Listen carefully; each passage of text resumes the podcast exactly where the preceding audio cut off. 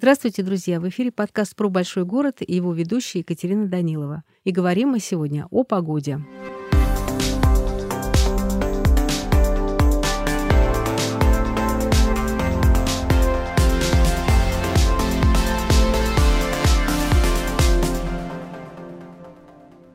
Да, именно о погоде, хотя скажите, есть ли время, когда мы о ней не говорим? Еще об уникальном месте в Москве.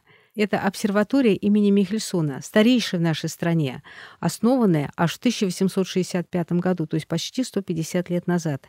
И каждое утро, когда мы слушаем прогноз погоды, нам встречаются слова по результатам многолетних наблюдений обсерватории Михельсона. Что же это за обсерватория и что она знает про погоду в нашем городе?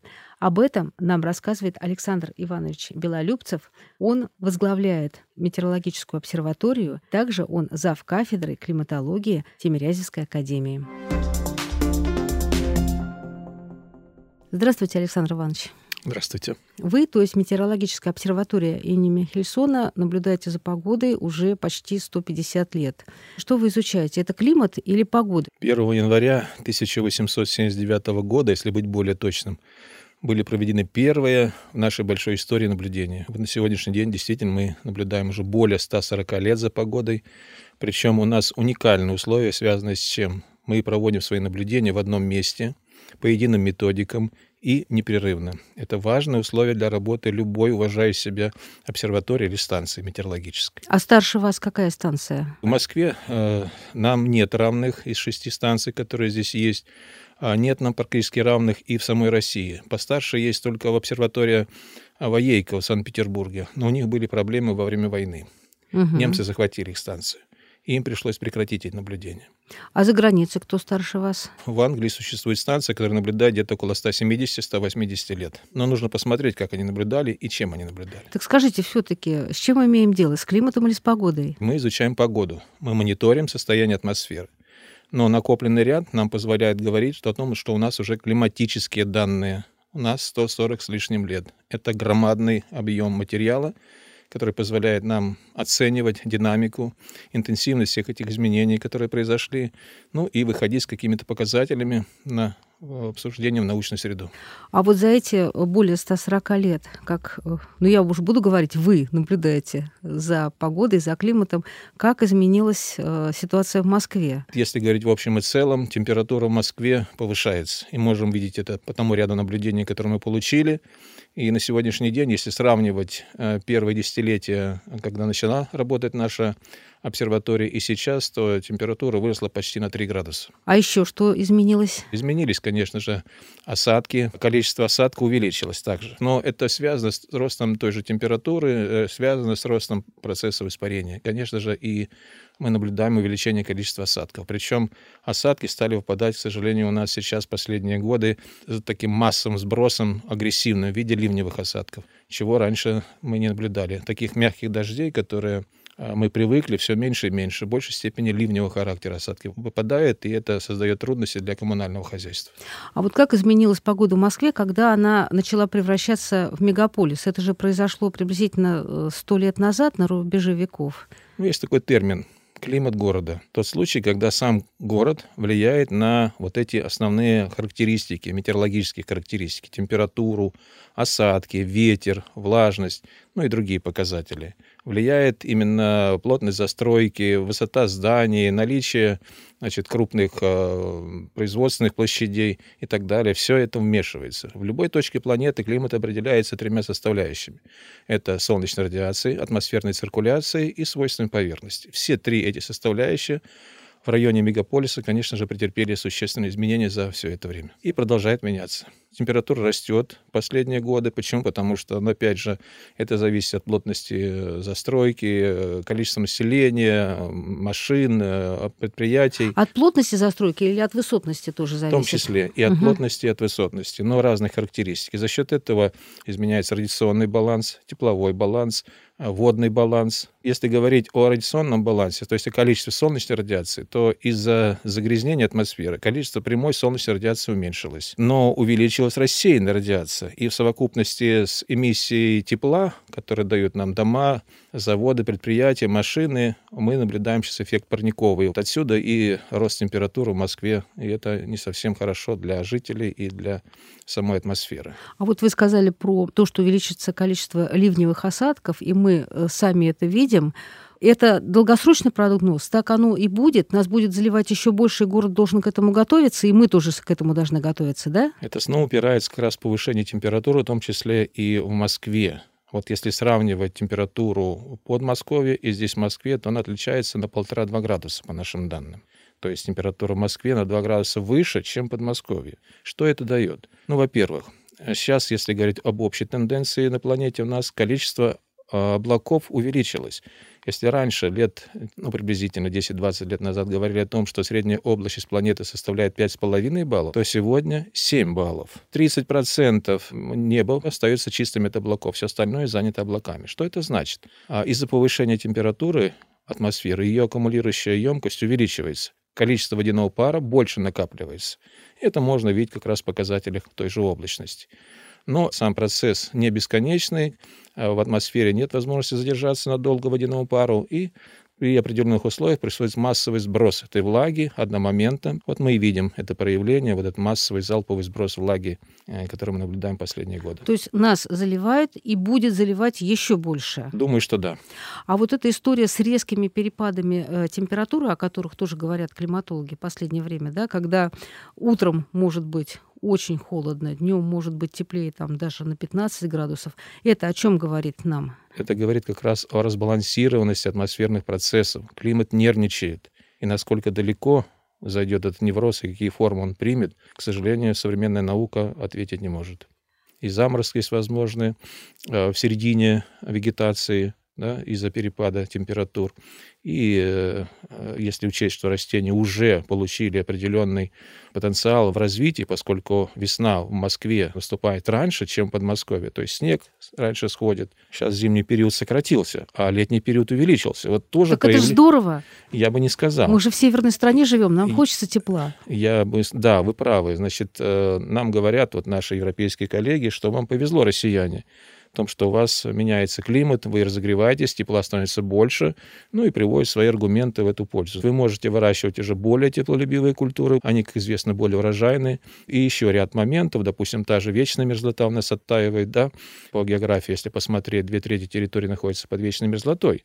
И она действительно оттаивает, она отодвигается на север, по сегодняшним данным, где-то на 140-150 километров она отошла. И, соответственно, в землепользовании можно вовлекать новые территории, которые не тронуты раньше были, их можно Но она обрабатывать. же очень специфическая, вот эта вот земля, которая... Разумеется, она требует внимания, во-первых, очень больших средств для того, чтобы ее вовлечь в это интимное землепользование, да, это во-первых. Во-вторых, а нужно спросить растения, а будет ли она там расти? Это первое. Второе, пшеница на болоте не будет расти. И третье, а заморозки вдруг нагрянут посредине вегетации, и что мы получим? Поэтому все это относительно. Ну, конечно, есть и другие положительные стороны. Мы теперь будем меньше тратить на одежду, утепляться, да, раз теплые зимы.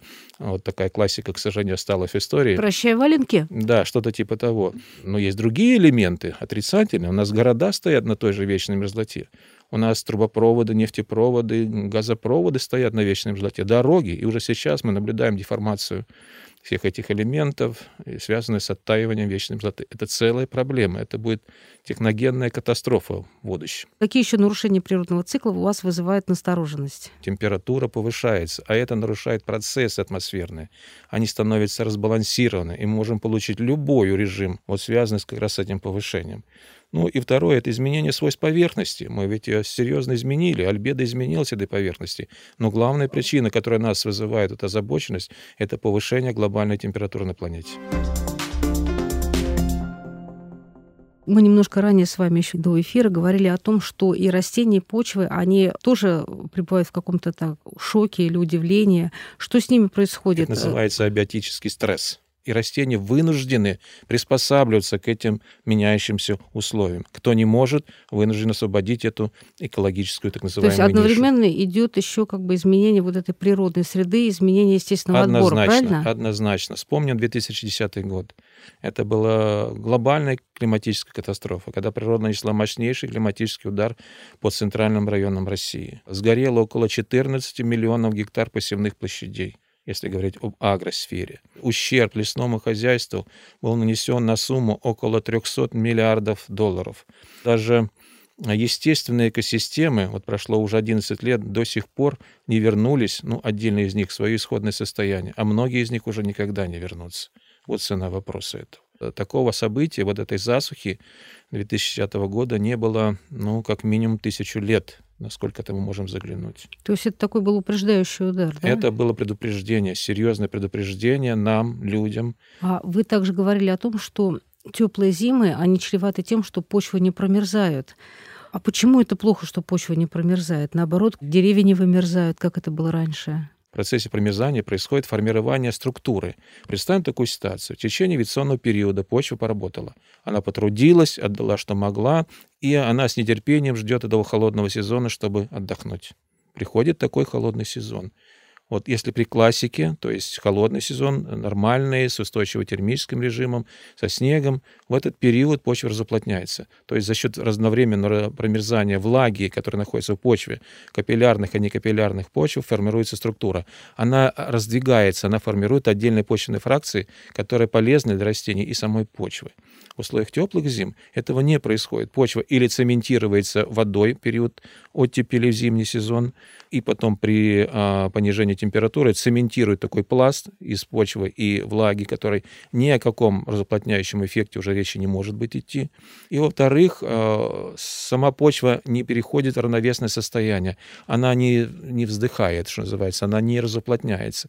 И к весне она выходит не отдохнувшей, уставшей, если говорить образно, и она не готова для того, чтобы ее обрабатывать. Но сроки поджимают, и мы вынуждены снова включать ее в интенсивное землепользование, пренебрегая ее состоянием. То есть мы стоим на пороге глобальных изменений, и с этим ничего сделать невозможно. Порядок в атмосфере а, нарушен. Я вообще считаю, вот кто-то упрощает, что атмосфера, глядя туда в небо, ничего там нет.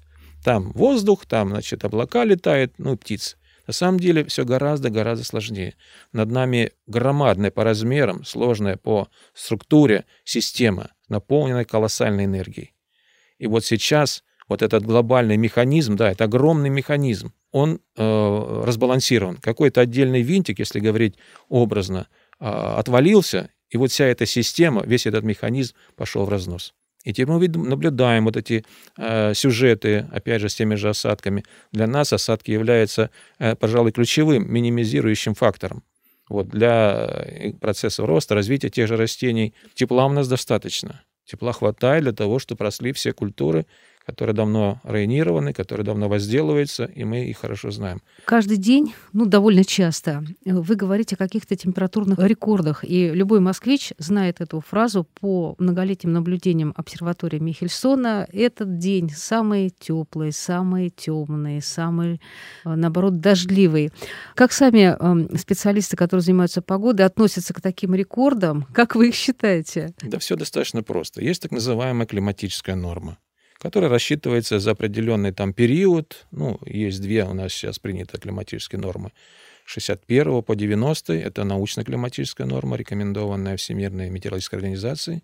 И вторая, так сказать, оперативная климатическая норма, которая включает 91 по 2020 год. То есть вы видите и там, и там 30 лет. По рекомендациям той же Всемирной метеорологической организации, значит, нужно брать не меньше 30 лет для того, чтобы можно было с этим периодом сравнивать. Что мы и делаем.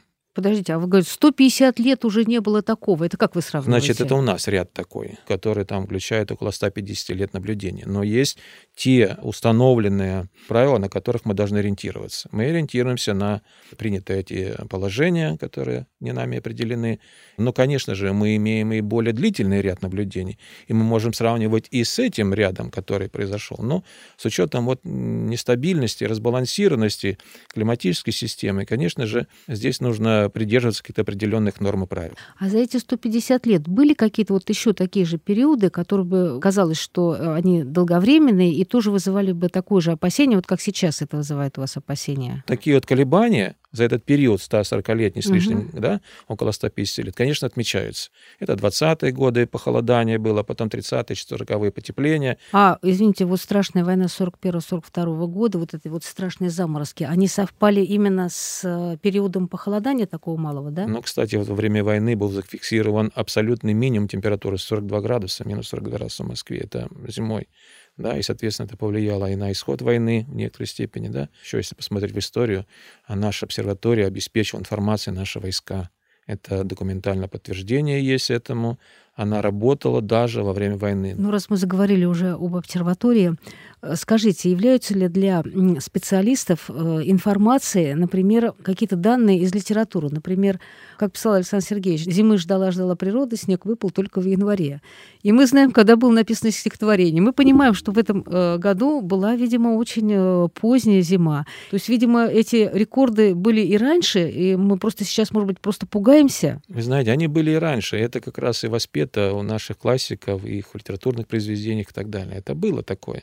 Но проблема в том, что количество таких явлений нехороших э, нарастает. Вот по данным того же МЧС, за последние там 10-15 лет количество опасных явлений, связанных с погодными явлениями, выросло более чем в два раза. И рост, к сожалению, продолжается. Э, нам говорят, как связано количество опасных явлений, если брать только засуху, вот с этим глобальным потеплением. То я вам докладываю, что количество засух последние десятилетия существенно не выросло. Рост есть там на 10-15%. Но неправильно было бы оценивать эту же засуху только по количеству.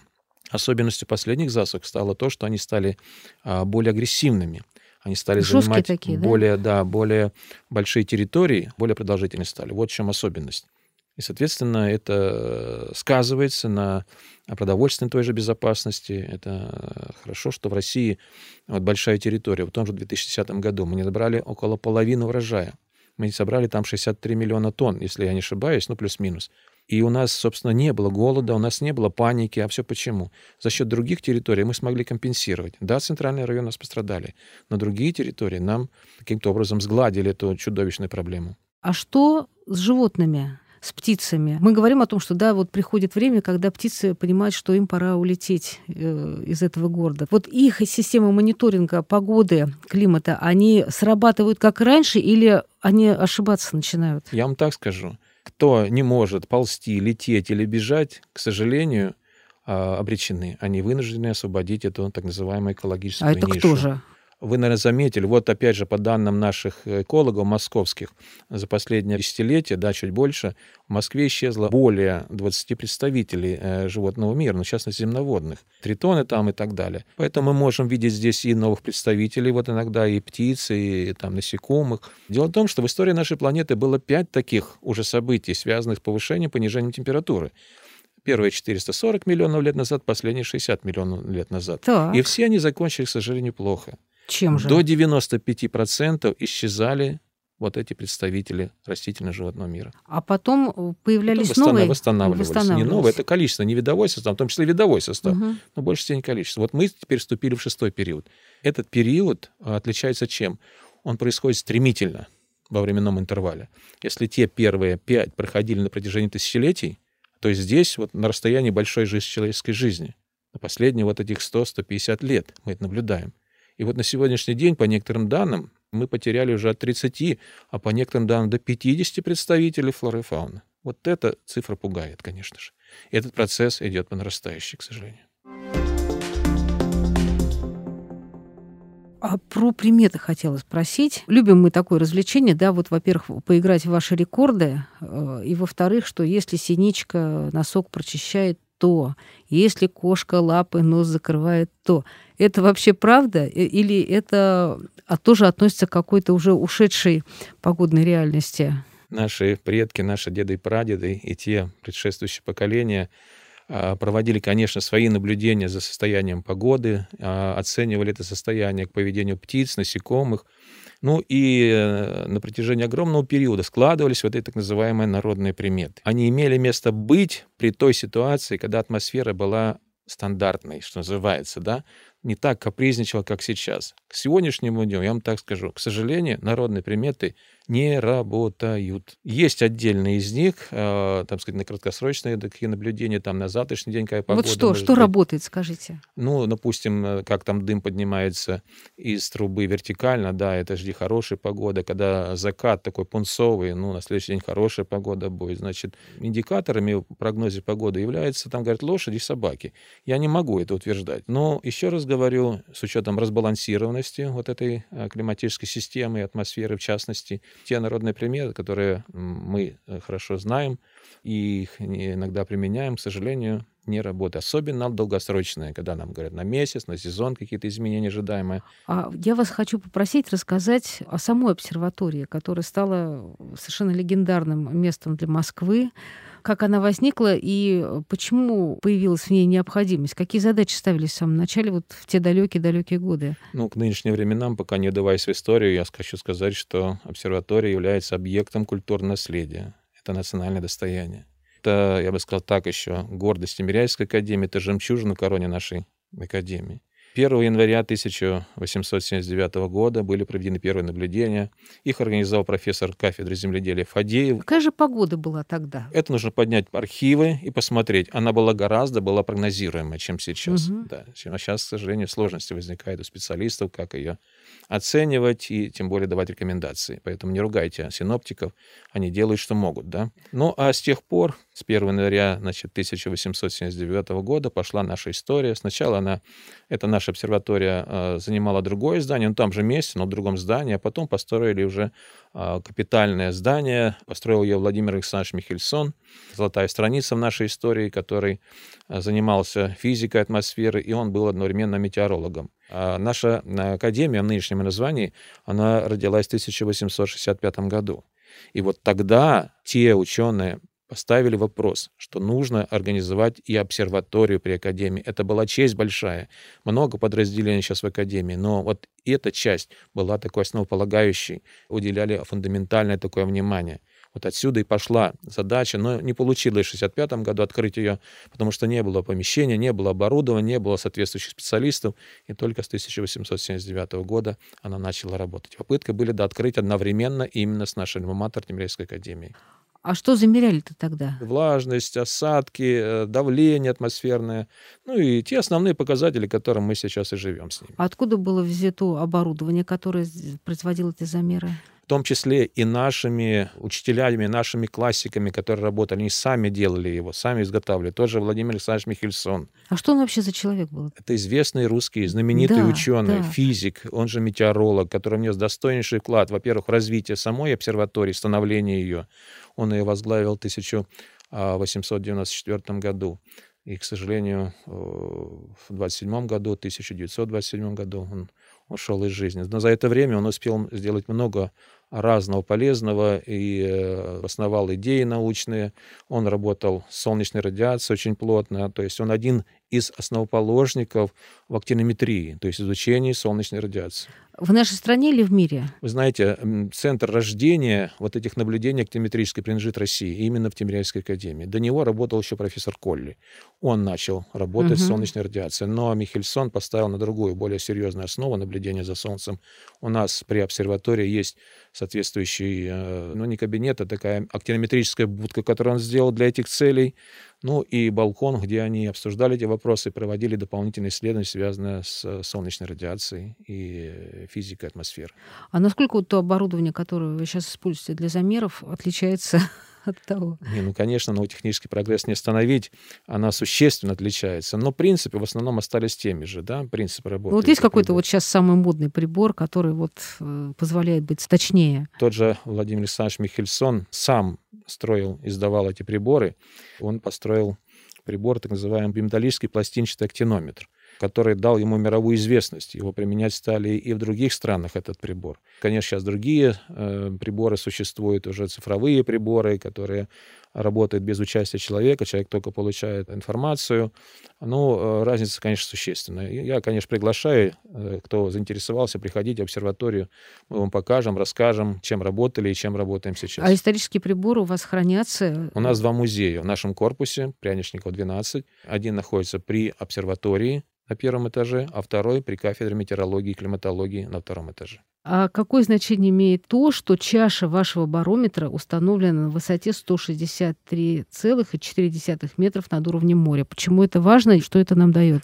Ну, есть такой показатель, как атмосферное давление. Нам часто звонят или спрашивают, или интересуются, какое нормальное давление для Москвы.